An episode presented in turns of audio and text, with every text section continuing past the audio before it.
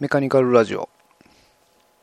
機械好きのよりどころメカニカルラジオ。どうものりさんです。はい。えー、最近そうですね。毎回始まりの時にえー、更新できてないことをお詫びしながら始めてますけれども相変わらずの、えー、スロー更新で申し訳ないです。はい。ぼちぼち、ね、春から初夏になりかけてるのかなっていう季節ですけれども、あのー、うちの家の周り、結構水田、田んぼが多いんですね。で、もう今田植えが終わって水が張ってる状態なんで、もうカエルの音が、音っていうかカエルの鳴き声ですね。もう大合唱で夜も結構賑やかなんですけれども、まあ、季節的にこう虫もいっぱい出てくる季節になってきましてまあまあこう出てきてほしくない虫とかいますよね。えー、まあ、ゴキであるとか、ムカデであるとか。あのー、まあ、機械関係に携わってる、まあ、趣味であろうと、えー、仕事であろうと、えー、触ってる人であると、こう、パーツクリーナーっていうのをよく買うと思うんですけれども、あれが意外とあの虫によく効くんですね。えー、もう5機なんか一発ですね、あれで。えー、ブシュってかけたらもうイチコロで。で、ムカデとかも、えー、かなり、えー、効果的面で。もう、5機、足速いですけれども、えー、パーツクリーナーもこう狙ったところにブシュッとかけれますし、まあ、ノズルあの細いストローみたいなノズル外したらえもうちょっと広い面で拭くこともできますんで、まあ、ストローのノズルつけとくとこうちょっと離れたところからでも、えー、打てますんで、まあ、それは臨機応変にという感じで、まあ、ちょっと気をつけなきゃいけないのは、あのまあ、スプレー缶使うときは全般そうですけれども、火の火の元、えー、火器の旗で使うのは気をつけなくちゃいけないんですけれども、まあ、例えば台所とかですね、まあ、あの時期的にこうヒーターとかストーブとか、えー、は時期的に使ってはいないかもしれないですけどまあまああのー、ああいう殺虫剤も一緒ですからね、えー、殺虫剤拭く時も同じような可燃物ですので、まあ、同じような注意を払っていただけれいただかなきゃいけませんけれどもあのご家庭に1本パーツクリーナー、えー、まあ安いんでねパーツクリーナー。あちこち置いといたら、えー、結構有効に、えー、虫退治ができるかなと。まああのー、殺虫剤は使ってませんしほっとけば乾きますんで後片付けも楽かなと思いますけれども。はい。えー、最近、えー、虫やっつけるのはパーツクリーナーばっかり使ってますけれども。パーツクリーナーで、あのー、ホワイトボードのペンがこう消えない時とかありますよね。ああいう時にパーツクリーナー使うと、えー、よく消えたりしますけども。ただちょっと注意せなあかんのはあの黒いラインがもともと引いてある、えー、ホワイトボードとか、えー、使うパーツクリーナーがその黒い線まで消さないかどうかだけちょっと確認しなくちゃいけませんけれども。僕はあの工具箱によく、えー、アルコールのこう小瓶っていうか、えー、もう工具箱に入れてるんですけれども、まあ、そういうのをティッシュにしまして、えー、ホワイトボードとかマジックで書いたものとか消したりしますけれども、まあ、パーツクリーナーでも、えー、マジック消えたりしますんで、まあ、そういうのにも、えー、よく利用できますんであとパーツクリーナーあのー、バイク乗ってる方だとしたことあるかもしれないんですけどもえー、っとグリップですね。バイクのグリップ。あれをこう差し込む時とかこう抜く時とかに、えー、パーツクリーナー隙間にブシュッと吹きつけながらグニグニやると抜きやすくなったりしますんで、まあ、そういうのにも使えますけれども。結構あのいろんなところで役に立ちますんで、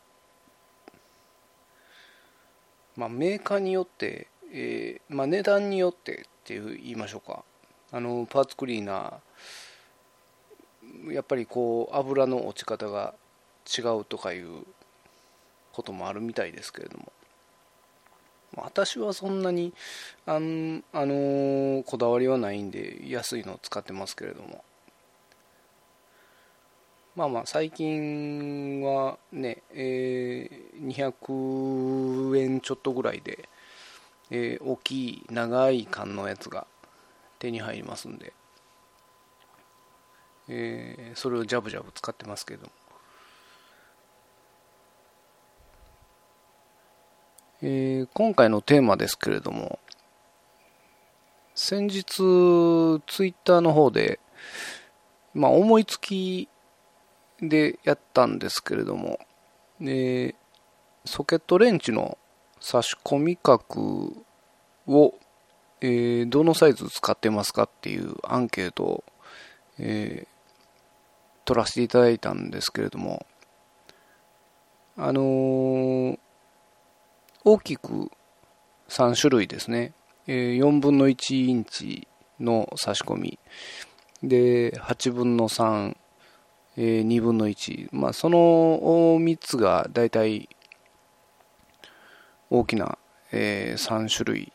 でまあまあそれ以外にもあるようですけれどもまあそれ以外は一括りにその他として、えー、まあ4つ選ぶ形にしてアンケートを取らせていただいたんですけれども、えー、投票総数182票投票いただきまして。で投票いただいた方ありがとうございました。ということで。でまあ結果なんですけれども圧倒的に、えー、まあ予想通りと言いましょうか。圧倒的に8分の3インチが多かったんですけれども。まあ、私もこの8分の3をメインで使ってますけれども、えー、8分の3インチ、まあ、結果、えー、言っていきますと、えー、1位、8分の3インチ、えー、79%ということで、まあ、およそ8割の方が、えー、8分の3インチのソケットレンチを使っている。ということで、えー、第2位が2分の1インチ、えー、10%でその次が4分の1インチ8%まあ2分の1と4分の1はもう10%と8%ですんでまあまあほぼ同じぐらいかなとは思うんですけれども。まあ、意外だったたのは4分の1がちょっと振るわなかったかなっていう感じなんですけれども、あのー、えー、バイク系のポッドキャストを、えー、している以前メカニカルラジオを紹介していただいたこともあるんですけれども中山バイクラジオの、えーまあ、元バイク屋さんがやってるポッドキャストの中田さんは、えー、バイクの整備するときは4分の1が使いやすいっていうふうに、えー、言ってましたけれども。だからもっと、えー、まあ、バイク系バイクいじってる人は4分の1多いのかなって思ってたんですけどまあまあバイクだけじゃなくて車触る人もねえー、もう少し4分の1ではちょっと、えー、物足らないっていうかもうちょっと大きいネジを回したいっていうことも多いと思いますんで。まあまあオールマイティに使えるのは一般的に8分の3なのかなっていうふうに思いますね。であのー、大体、えー、どんなサイズを選んだらいいかっていう話なんですけれども、えーまあ、基本的に最大のソケットサイズで選ぶと分かりやすいんじゃないかって思うんですけれども、えー、一般的に4分の1工具は4分の1の差し込みの工具は、えー、14ミリのボックス、えー、大変14ミリですね六角形の、えー、大変が14ミリの、えー、ソケットのサイズぐらいまでが、えー、4分の1ですよ。で、14ミリっていうと、だいたい M10 ですね。えー、M10 のネジの頭が14ミリの六角の頭になってる。まあ、そこら辺までが限界かなっていうのが4分の1工具。で、8分の3インチの、えー、ソケットの最大サイズは大変 24mm の六角、えー、24mm の六角っていうと大体普通のサイズですと M16 ですねこれも、えー、M16 のネジの頭が、えー、24mm の六角それに合うソケットぐらいが最大ですね。最大ということですね。で、えー、2分の1工具のソケットの最大サイズがおよそ 36mm ぐらいだそうです。えー、36mm というと、えー、M24 まあまあ、えー、普通に車やバイクいじってたらなかなか触ることのないサイズだと思うんですけれども。まあこれはあの一般的なネジのサイズの頭であって例えばこのネジがこうハイテンションボルトを言うて、えー、締め込み強度が強いタイプのボルトですとえー、ボルトの径に対して頭の大きさが六角形の大きさがちょっと一回り大きくなったりしますのでまあそれはまた、えー、それに合わせたボックスレンチの差し込みサイズを選択する必要がありますけれどもまあまあ一般的に言いますと4分の1の差し込みの工具だと、えー、大変 14mm のボックス。で8分の3インチの工具ですと 24mm の大変のボックス。2分の1の工具ですと大変 36mm の工具ボックスと、まあ、そこら辺が最大サイズであるということで、まあ、それを参考にえ差し込み角を選んでいったらいいのかなと思うんですけれども。まあ、あの確かにこうバイクですと、えー、M6 とか M8 とか M10 ぐらいまでが結構多く使われていますんで確かに4分の1の差し込みの工具で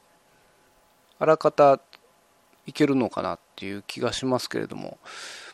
まああの足回りですね。サスペンションとか、えー、リンク機構とか、えー、そこら辺のネジですと、えー、M12、14そこら辺のちょっと太い、えー、ネジ。しかも、えー、細めのネジでややテンションが高めとかそういう、えー、ボルトを使ってたりしますのでそうですと4分の1の工具ではちょっと物足りない、え、トルクがちょっと足らないかなっていうところもありますし。あとアクスルシャフト、えー、ホイールを止めてるボルトですね、えー、とかそこら辺だと、えー、ナット系も大きいので、まあ、そうアクスルシャフトだと8分の3でもこう24では 24mm のボックスでは足らない場合もありますんで、えね、そこら辺、まあ、ソケットレンチでいくんですと2分の1になるんかもしれないですけども。まあの私はそこら辺の、えー、大きさのボルトになってくると、えー、クニペックスっていう、まああのー、えー、クニペックスっていうのはあのー、形的にはウォーターポンププライヤーみたいな、えー、ちょっと口が横を向いたプライヤーみたいな感じの形してるんですけれどもで顎をずらして口幅広げて、まあ、モンキーレンチみたいな使い方するんですけれどもあれが、まあ、1丁あると、まあ、ちょっと値段高いんですけれどもあれが1丁あると、えー、かなりのサイズをカバーしますんで。で8分の3の工具とクニペックス1丁あったら大概の、えー、作業はできますんでそれでやってますけれども。あのー、今回ちょっとこのソケットレンチのことで調べてみようかなと思って KTC のサイトを見てきたんですけれども KTC はあのー、ソケットレンチの選び方っていうまあ、サイトがあったんですけれども基本的に8分の3を中心にソケットの種類の選び方を、え説明してましたけれどもだからもう、え8分の3をベースにソケットの選び方まあディープソケットとか、えー、差し込む先端ですねの選び方をいろいろ説明されてましたけれどもだからまあまあ、えー、これから作業、えー、工具一揃い揃えたいなっていう方ですと、まあ、8分の3から揃えていくのが、まあ、一番メジャーなのかなっていうふうに、えー、思いますね。まあ、いろいろ使えるし、ちょっと2分の1の、えー、差し込みを買うのはちょっとと大きいかなっていう、えー、気がしますね。まあ、大は小を兼ねるっていう考え方もあるかもしれませんけれども、まあ、人によっては2分の1と4分の1で使い分けてる人もいるかもしれませんけれども、まあまあ、えー、8分の3で揃えていったら一番えー、オールマイティに使えるんじゃないかなっていうふうに、まあ、あのアンケートの結果でも、えー、もう8割方の人が、えー、8分の3インチを選んでますんで、まああのー、これから工具を揃える人には一番おすすめなのかなっていうふうな感じですね。あとまああの最大サイズ8分の3ですと 24mm っていう風になってますけれども、まあ、個人的にはあんまり最大サイズの、えー、締め付けとか緩めるとき、ね、硬い硬い状態から緩めるときっていうのはあまりラチェットのレンチは使いたくはないですね、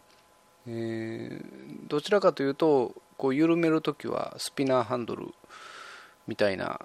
えー、ラチェット機構を持たないタイプのハンドルで緩めてあと、まあ、必要に応じてラチェットに変えるなりスピナーハンドルのハンドルを立ててドライバーのように回すなりなんなりしますけれども。あまりこう、えー、最大サイズのネジを回すときはラチェット機構はあまり使いたくないような、えー、使い方をしてます。まあまああのー、そこそこ余力いうか、あのー、懐深く設計はしているんでしょうけれども、まあ、使ってるうちにねガタも出てくるでしょうし、まあ、なるべく長持ちさせようと思うとそのそうしてる方がいいのかもしれないですね。結構ああいう工具、えー、稼働する工具っていうのは使ってるうちにこうガタとか、え、出てきますんでえー、そういうちょっと丁寧な使い方を続けてやることで長持ちもするでしょうし結構あのラチェットを使うのもど、えー、私はどちらかというとこうラチェットよりもスピナーハンドルの方がえ使う比率が多いのでスピナーハンドルでちょっと回しにくいなっていうところは、まあ、やっぱりラチェットになるんですけれどもこう周りに障害物がないとか回しやすいところですともう基本スピナーハンドル、えー、使って締めたり緩めたりしてますけれども、まあ、その方がねあのー、締め込む時は90度にパタンと倒してギュッと締め込みやすいしでこう早く回転させたい時は縦にしてドライバーのようにくるくる回していくのと、まあ、早いですし、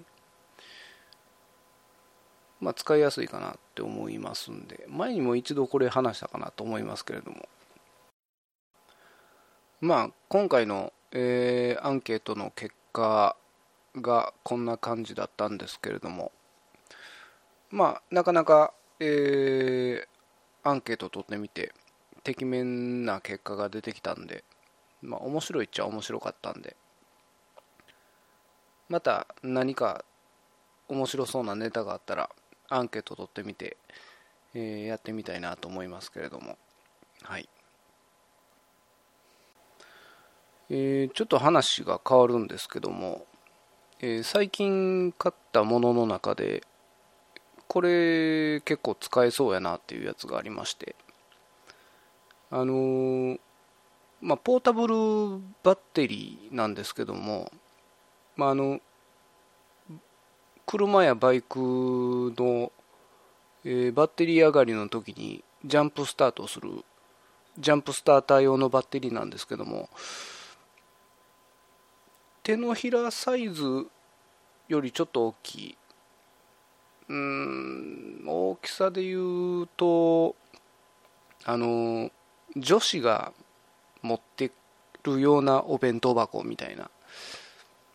男もんにしては小さい、えー、女性が持ってるお弁当箱ぐらいの大きさなんですけども、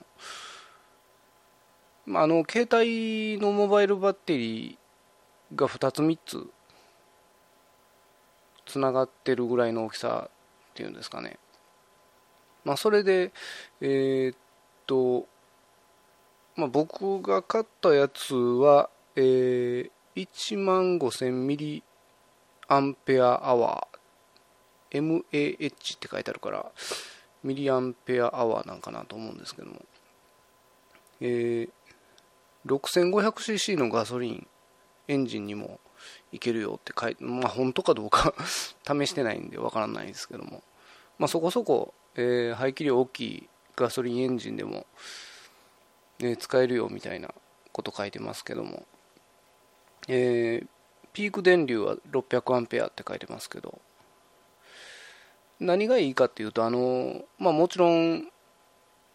バッテリー上がりの、えー、車やバイクに使えるのはもちろんなんですけども他にも、えー、USB 端子であるとか、えー、19ボルトの、えー、出力端子があるんで、あのー、ノートパソコンに使えるんですね。うちのノートパソコン、えー、19ボルトなんで、えー、それで、まあ、ノートパソコンのバッテリーがだいぶ弱ってて、えーまあ、持ち出す時に電源ない時電源ないところで、えー、使うことが最近ちょっとままならなかったので、え、それでこのポータブルバッテリーが、え、外でも使えるのでこれは便利やなという感じで値段的にもね、えー、5000円程度ぐらいのもんですんであのー、まあ、バッテリー上がり対策あと USB 出力 5V ですねがあるんで、まあ、携帯の充電とかああいう電子機器の充電あとその 19V が出力あるんでノートパソコンの電源とかいろいろ使えますんで一つあった一つ持ってると便利かなっていう感じで、えー、これはなかなかいい買い物したかなと思うんですけれども。昔こういうジャンプスターター用のバッテリー言うたらかなり、えー、大きさも大きくてで値段もそこそこしてたんですけれども、まあ、最近、えー、手頃な値段ででコンパクトでってなってきてるのでまあ便利かなというふうに思ってます。はい。まああのー、今回はまあ、この辺で終わろうかと思いますけれども、まあ、だんだん、えー、ぬくとく、ぬくとくというか、あったかくなってきまして、えー、